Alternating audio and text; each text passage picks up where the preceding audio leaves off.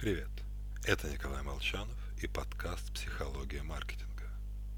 И сегодня мы поговорим о том, как нас в детстве мотивировали родители и почему не стоило так делать. С мотивашками мы первый раз столкнулись вовсе не на канале «Психология маркетинга».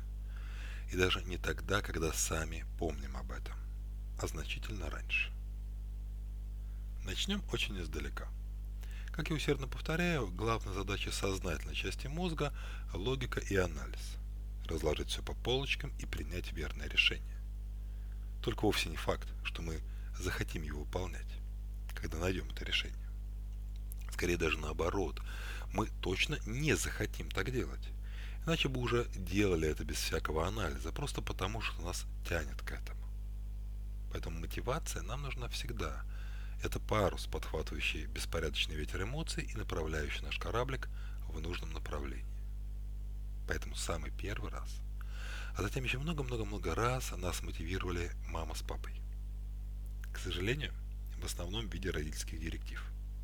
Это скрытые приказания, которые формулируются неявно словами или действиями. Поэтому наказание за них скорее косвенное, через чувство вины ребенка, что он не смог. В качестве посыла чаще всего используется «будь лучшим», «радуй других», «будь сильным», «старайся».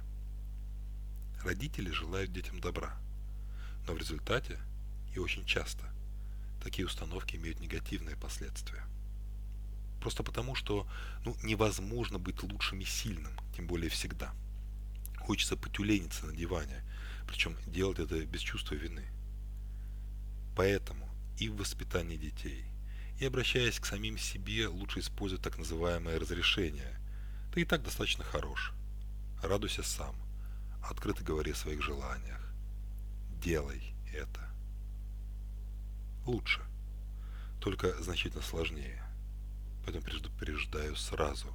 В дальнейшем я буду все же все равно писать мотивашки. По сути, измененные родительские директивы. С вами был Николай Молчанов